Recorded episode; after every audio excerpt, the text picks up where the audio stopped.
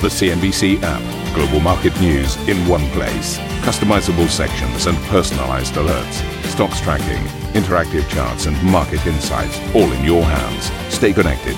Stay informed. Download the CNBC app today. Good morning, everybody. Welcome to the program. This is Squawk and these are your headlines. Presidents Biden and Xi prepare for frank talks at the G20 summit in Bali preparing their red lines as relations between the world's two biggest economies deteriorate. We've got to figure out what the red lines are and what, we, what are the most important things to each of us going into the next two years. There's never any, any um, miscalculation about what each of us, where each of us stand. And I think that's critically important in our relationship. The German economy minister Robert Habeck defends blocking several high profile Chinese investments, telling CNBC Berlin must diversify its economic partners. All eggs in one basket um, politics, that's wrong. Because we have seen, with regard to the Russian uh, war on Ukraine, that uh, what seems to be a reliable partner can very, very soon turn out in a in, a, in one that uh, is um, hijacking you. The Democrats defy a red wave, holding on to Senate, uh, the Senate with wins in Arizona and Nevada, whilst Republicans hope to secure the House. Senate Majority Leader Chuck Schumer hails it a historic win. For those of you who doubt the strength of this democracy, it is not as fragile as some make it out to be.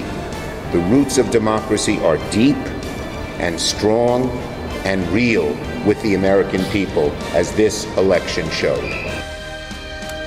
Plus, the S&P 500 closing out a bumper week as beaten down tech stocks outperform, whilst the shift in global sentiment pushes European equities to their best week since March.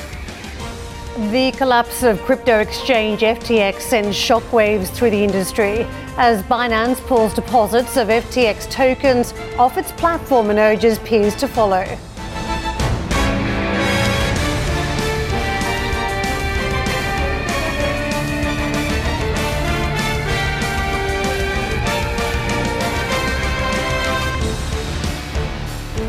So let's circle on this meeting. US President Joe Biden is set to meet with the Chinese President Xi Jinping in Bali, this ahead of the G20 summit.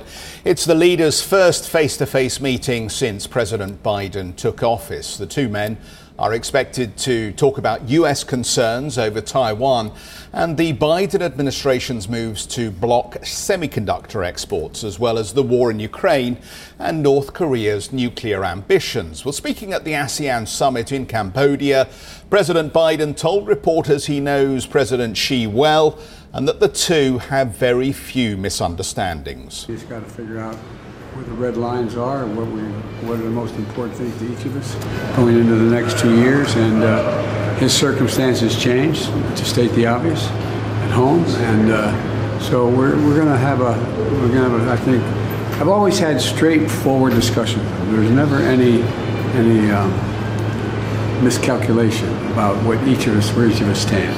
And I think that's critically important in our relationship. Well, let's get out to Martin Soong, who is at that meeting for more on this story.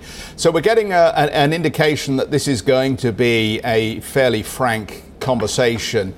Martin, what else do we need to hear from both of these leaders, do you think, to give the global economy some comfort as to what happens next in this relationship?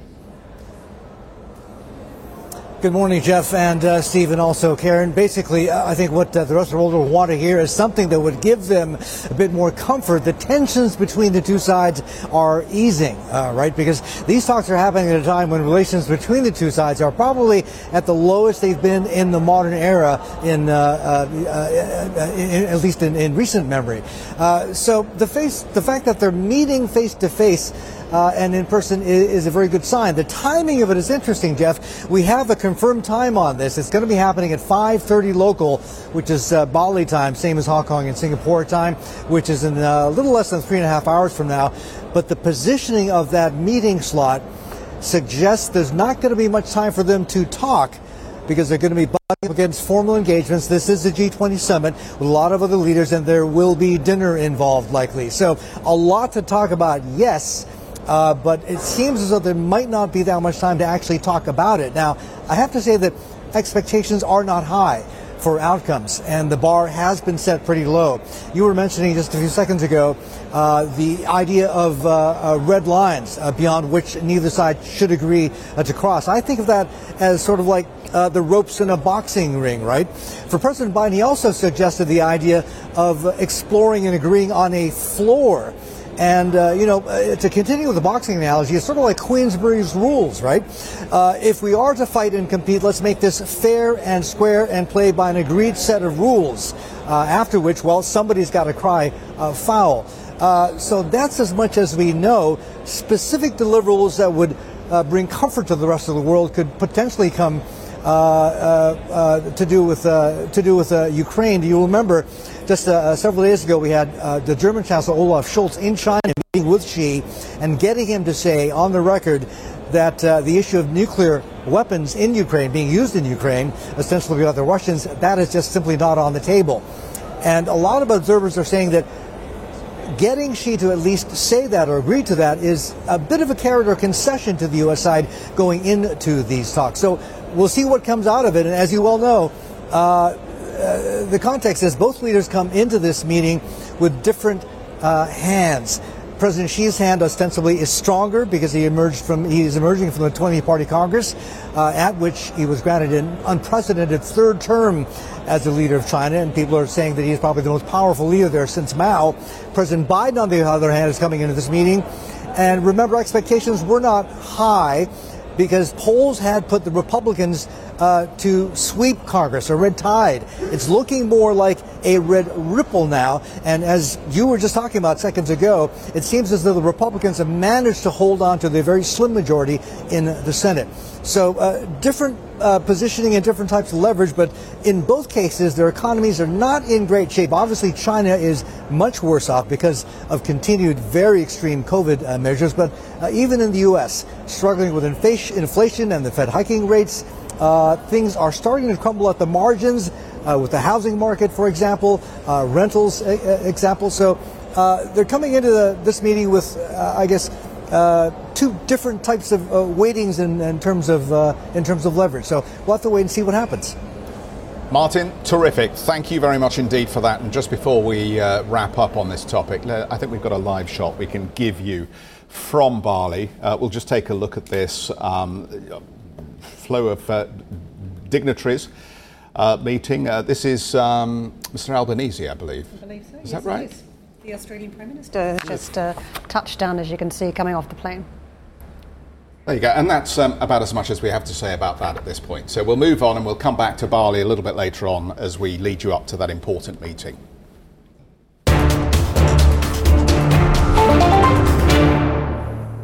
German Economy Minister Robert Habeck says he is in favour of strengthening business ties with China, but some sectors of the German economy should remain off the table.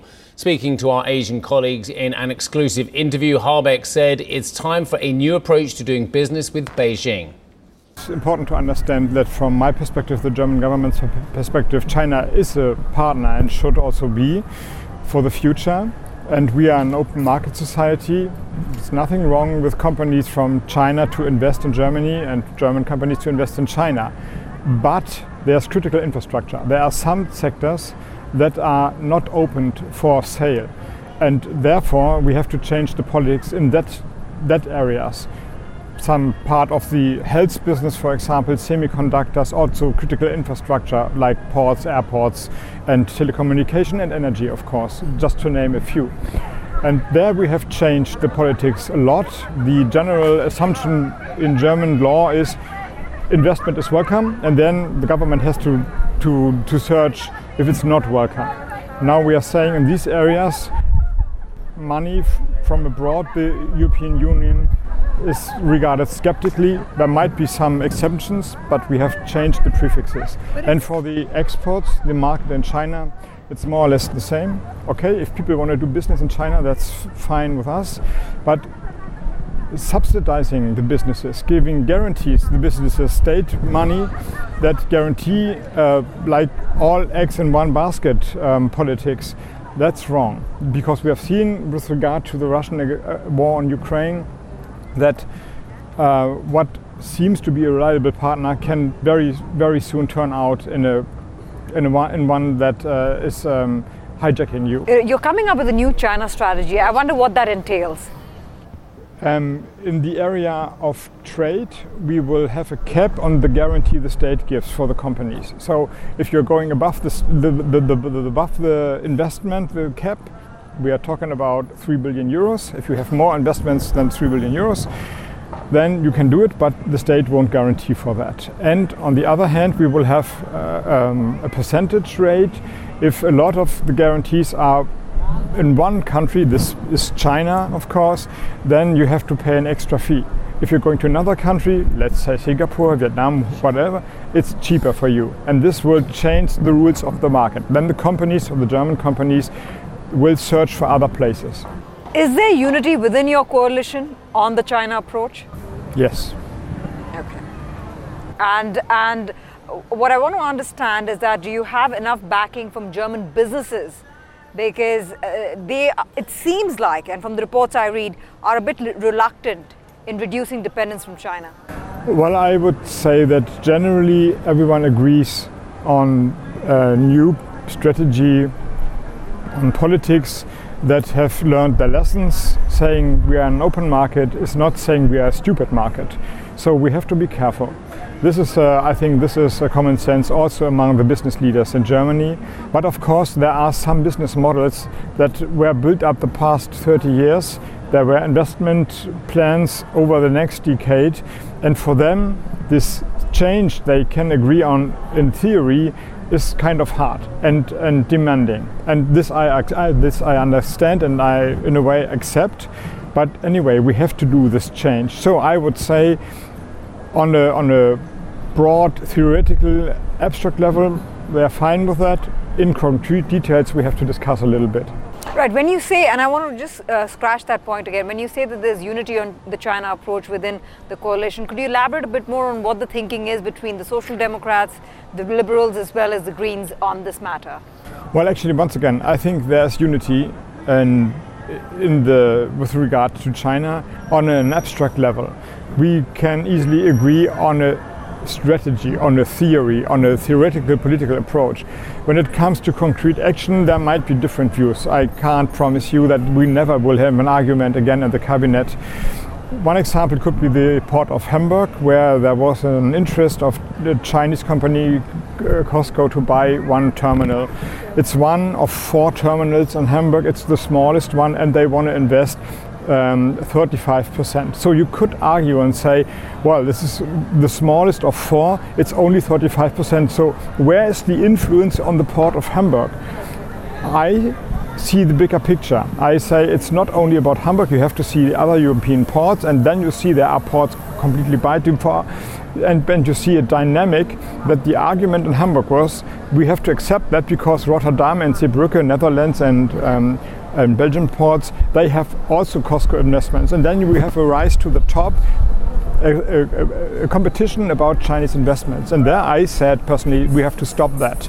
So this is in concrete details, there might be different views.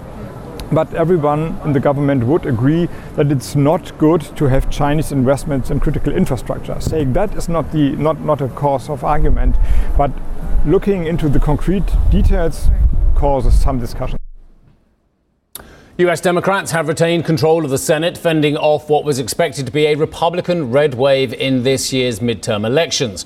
Senate Democrats Mark Kelly of Arizona and Catherine Cortez Masto of Nevada won their respective races over the weekend, putting the Democrats in charge of a 50 50 Senate, with the Vice President Kamala Harris holding the tiebreaker vote. The Republicans are still expected to clinch the House of Representatives from the Democrats, although several races are still to be called. NBC's Stephanie Gosk filed this report from Las Vegas, where the Democrats celebrated their victory in the race for the Senate. The state of Nevada is getting used to being in the spotlight during these national elections. And that was certainly the case during these critical midterms, especially with this Senate race. On election night, Republican candidate Adam Laxalt had a lead, 20,000 plus votes. But then the state started processing mail in ballots. And that was when it started to become clear that incumbent Democrat Catherine Cortez Masto actually had a chance to take this race, despite the fact that a lot of people thought she was one of the most vulnerable senators during these midterms. And then after four days of counting, it put her over the top and she was projected the winner. In a victory speech, she held it here in Las Vegas, thanking the groups that put her over the top, including the unions and Latinos. She said that her family was especially proud of her winning the Senate race in 2016, becoming the first Latino woman to go to DC and to serve in the Senate. And now they are particularly proud that she's been reelected. Back to you. Coming up on the show, cryptocurrencies extend losses after the FTX collapse and what appears to be a massive weekend hack. We'll have more on that after the break.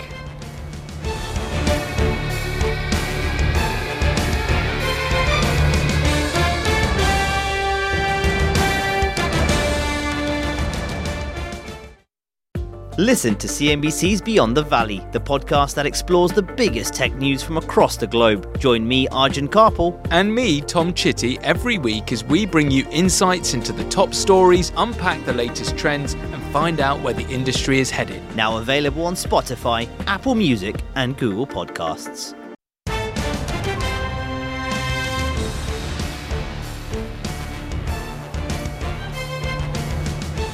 Well, the US markets last week, uh, as you'll all be totally aware now because you looked at your portfolio valuation, had a solid week to the upside, and it was all down to one factor, and that is that by a decimal, and I only mean by a decimal, both core and indeed headline inflation in the United States was lower than feared, lower than expected. And as every pundit, whether you're a, uh, an FOMC member or you're an economist or, or a humble reporter, have pointed out, uh, one print does not a trend make. And yet, the hope was there across the entire curve uh, on the treasuries, which got sold off aggressively, or sorry, bought aggressively, and the yields came off uh, very, very aggressively, uh, and indeed uh, on the equity market, which saw solid, big, big gains for the Nasdaq, especially, and for the rest of the industry as well that actually a bit of relief on the inflation front would steady the hand of the Federal Reserve and mean that the days of the most extreme rate hikes have uh, past us. And now, of course, is over 80% expectations that it will be 50 basis points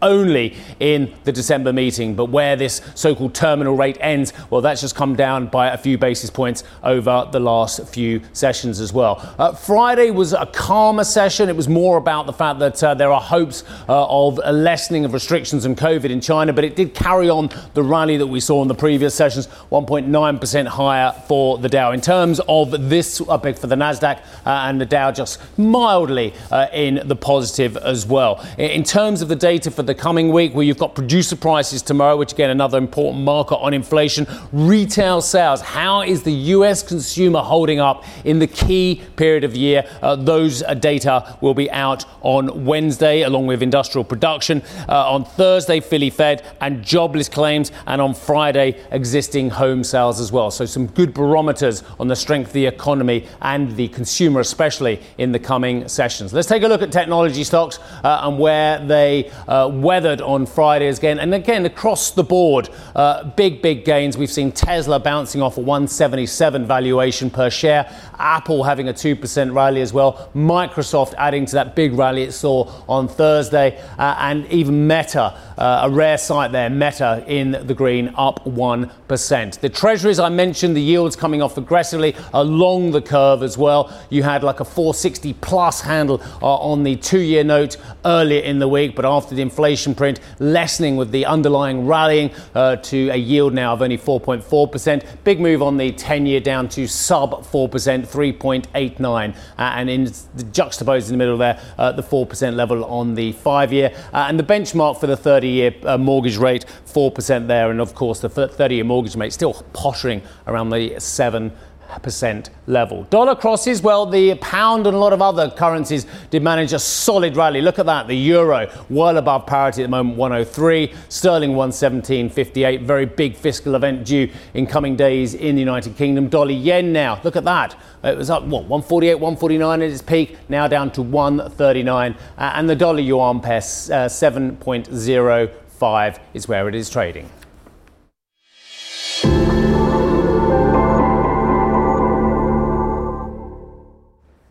Let's take a look at the crypto market this morning to see how we are faring after the weekend's events involving FTX. And uh, late last week, you can see we are still falling this morning. Bitcoin uh, perched below 16,000, uh, as you can see, down more than 3.5%. Ether reversing uh, losses for Dogecoin, Litecoin, and Bitcoin Cash. So, right across the board, we are seeing red ink. Crypto exchange Binance says it is no longer accepting deposits of embattled rival FTX's FTT token on its platform and has urged industry peers to follow suit. In a tweet, the CEO, CZ, said Binance made the decision in order to avoid questionable supplies affecting the market and said his firm did not short the FTT. Speaking at the uh, G20 summit or B20 summit in Bali a, maybe a special part of the G20, the Binance CEO called on industry colleagues to build trustworthy platforms. Over the last week, um, there's so much turmoil in our industry. Um, I think, but I want everybody to understand that's, that's not reflective of everything in the industry. Uh, the industry goes through ups and downs. Um, we have a, one or maybe even more bad players in the industry, but uh, the industry is still growing, so we're still building. Over the weekend, FTX said it was moving assets to cold storage after a series of what it's calling unauthorized transactions that began within hours of it lifting or filing for bankruptcy protection. Blockchain analytics firm Elliptic has found that $663 million in various tokens was drained from FTX's crypto wallets. Of that, $477 million was taken in a suspected theft while the remainder is believed to have been moved into secure storage by FTX. Meanwhile, the Bahamas is investigating the collapse of the exchange, looking at whether any criminal misconduct occurred. Jake Boyle jo- joins us now, director of Caleb and Brown. Jake, there are many unanswered questions at this point. Uh, just how quickly FTX went to bankruptcy, uh, just whether there's been a hack over the weekend, how much money exactly has been stole, stolen, and whether any of this money is coming back to some of the creditors here. But can I just ask you first to touch on this crisis of confidence and whether contagion is a real risk at this point? Absolutely. So FTX and Sam Bankman-Fried were that was considered the white knight of the crypto industry. And as a result of that, this fall from grace has caused a colossal loss in investor confidence across the board. Now, when it comes to contagion, it is expected. We saw it earlier this year with the fall of Three Arrows Capital and Celsius uh, after the Terra collapse. So that is certainly expected. And right now, the major rush is, you know, not your coins, uh, not your keys, not your coins. And we're certainly feeling that and seeing that across the industry as people are waiting and carefully checking Twitter for the next updates on how this contagion may impact the industry further.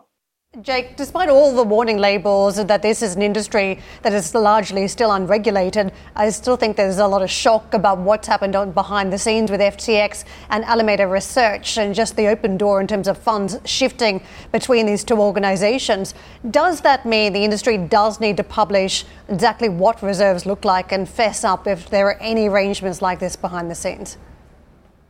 I would certainly think so. And I definitely agree with that statement. Um, as a centralized company ourselves, Caleb and Brown, we take the approach where every company that operates in this space should have 100% fully backed reserves. So all of your customer liabilities should be covered by assets in cold storage. In addition to that, every asset that you do have from a customer needs to be backed one to one, and you should only be using your internal company working capital for liquidity to execute transactions. Now, in this case, there was a lot of vague gray areas between the relationship between the two companies. And in this fall from grace, all of a sudden now there is this major push towards proof of reserves, looking at uh, information on chain. And we're certainly in support of that motion, and we hope that regulators will be too. Sorry, Jake, why would I trust a word that a lot of these individuals and companies publish? Surely it can all be manipulated, it can all be faked, and uh, there's been a lot of that already in the industry in the collapsed companies. Why would I trust any of these companies to publish accurate reserve figures? Well, I believe that what that does come down to is regulation. There needs to be a standard to which everyone operates, uh, a clean basis to which every centralized cryptocurrency business needs to adhere to if they wish to continue to operate. Now, DeFi is a whole other sector altogether, but when it comes to centralized companies, you're absolutely spot on. You can't just take the word of somebody on Twitter, regardless of how well their PR campaign has positioned them. There needs to be uh, third parties, there needs to be a regulatory standard to which we can confidently say, as investors, that we trust the reserves of this company. Should I trust the major players left in the industry? Should I trust a word any of them say? Great question. I believe, uh, and our industry, our company also stands for the idea that if you can't withdraw your coins and you can't take custody of your own assets, that in and of itself is as red as a flag can get. So, with that being said, we often tell our clients and people in the industry if you're confident in your own cold storage, absolutely make sure that you're holding your own assets. And if you can't do that, then make sure you have confidence in the confidence in the firm that you're trading with. If you do that, then you're not putting yourself out there. Right now, the contagion event is yet to unfold at full. And if you go across Twitter, there are numerous major exchanges who are starting to get a bit of a withdrawal crunch and may be tested shortly. Yeah, it's fascinating. I was reading over the weekend, Jake, this Wall Street Journal piece on crypto.com, where there seemed to be some issue uh, with withdrawals now. And as you point out, um, contagion is a real risk for this sector at the moment. Given that you have a, a, role in the industry as well, are you able to tell us whether you've seen any immediate hit over the last few days on the level of transactions? Great question. So obviously the crypto.com news is quite prolific given the size of that exchange. You know, they're not all that far off the size of FTX by many measures. Now, with our experience and, and my role within the industry, so we service about 25,000 uh, customers. So we certainly have far less customers than these major exchanges. But because we speak to the clients one by one with our brokerage model, what we've found is there is a ton of consumer confidence which has been devastated by this space. And as a result of that, people are asking the questions that maybe they weren't asking during the bull market. What kind of security practices do you use? How does your company hold your coins? Can I withdraw my coins right now, this second? Um, and our job is just to make sure that we can facilitate whatever the clients need. And that's what we've been doing. Uh, I hope that other companies within the industry can do the same. But uh, as I mentioned before, it's going to be a curious few days of this contagion event continuing to blow up. Thank you for listening to Squawk Box Europe Express. For more market moving news, you can head to CNBC.com. Or join us again on the show with Geoff Cutmore, Steve Sedgwick, and Karen Tso, weekdays on CNBC.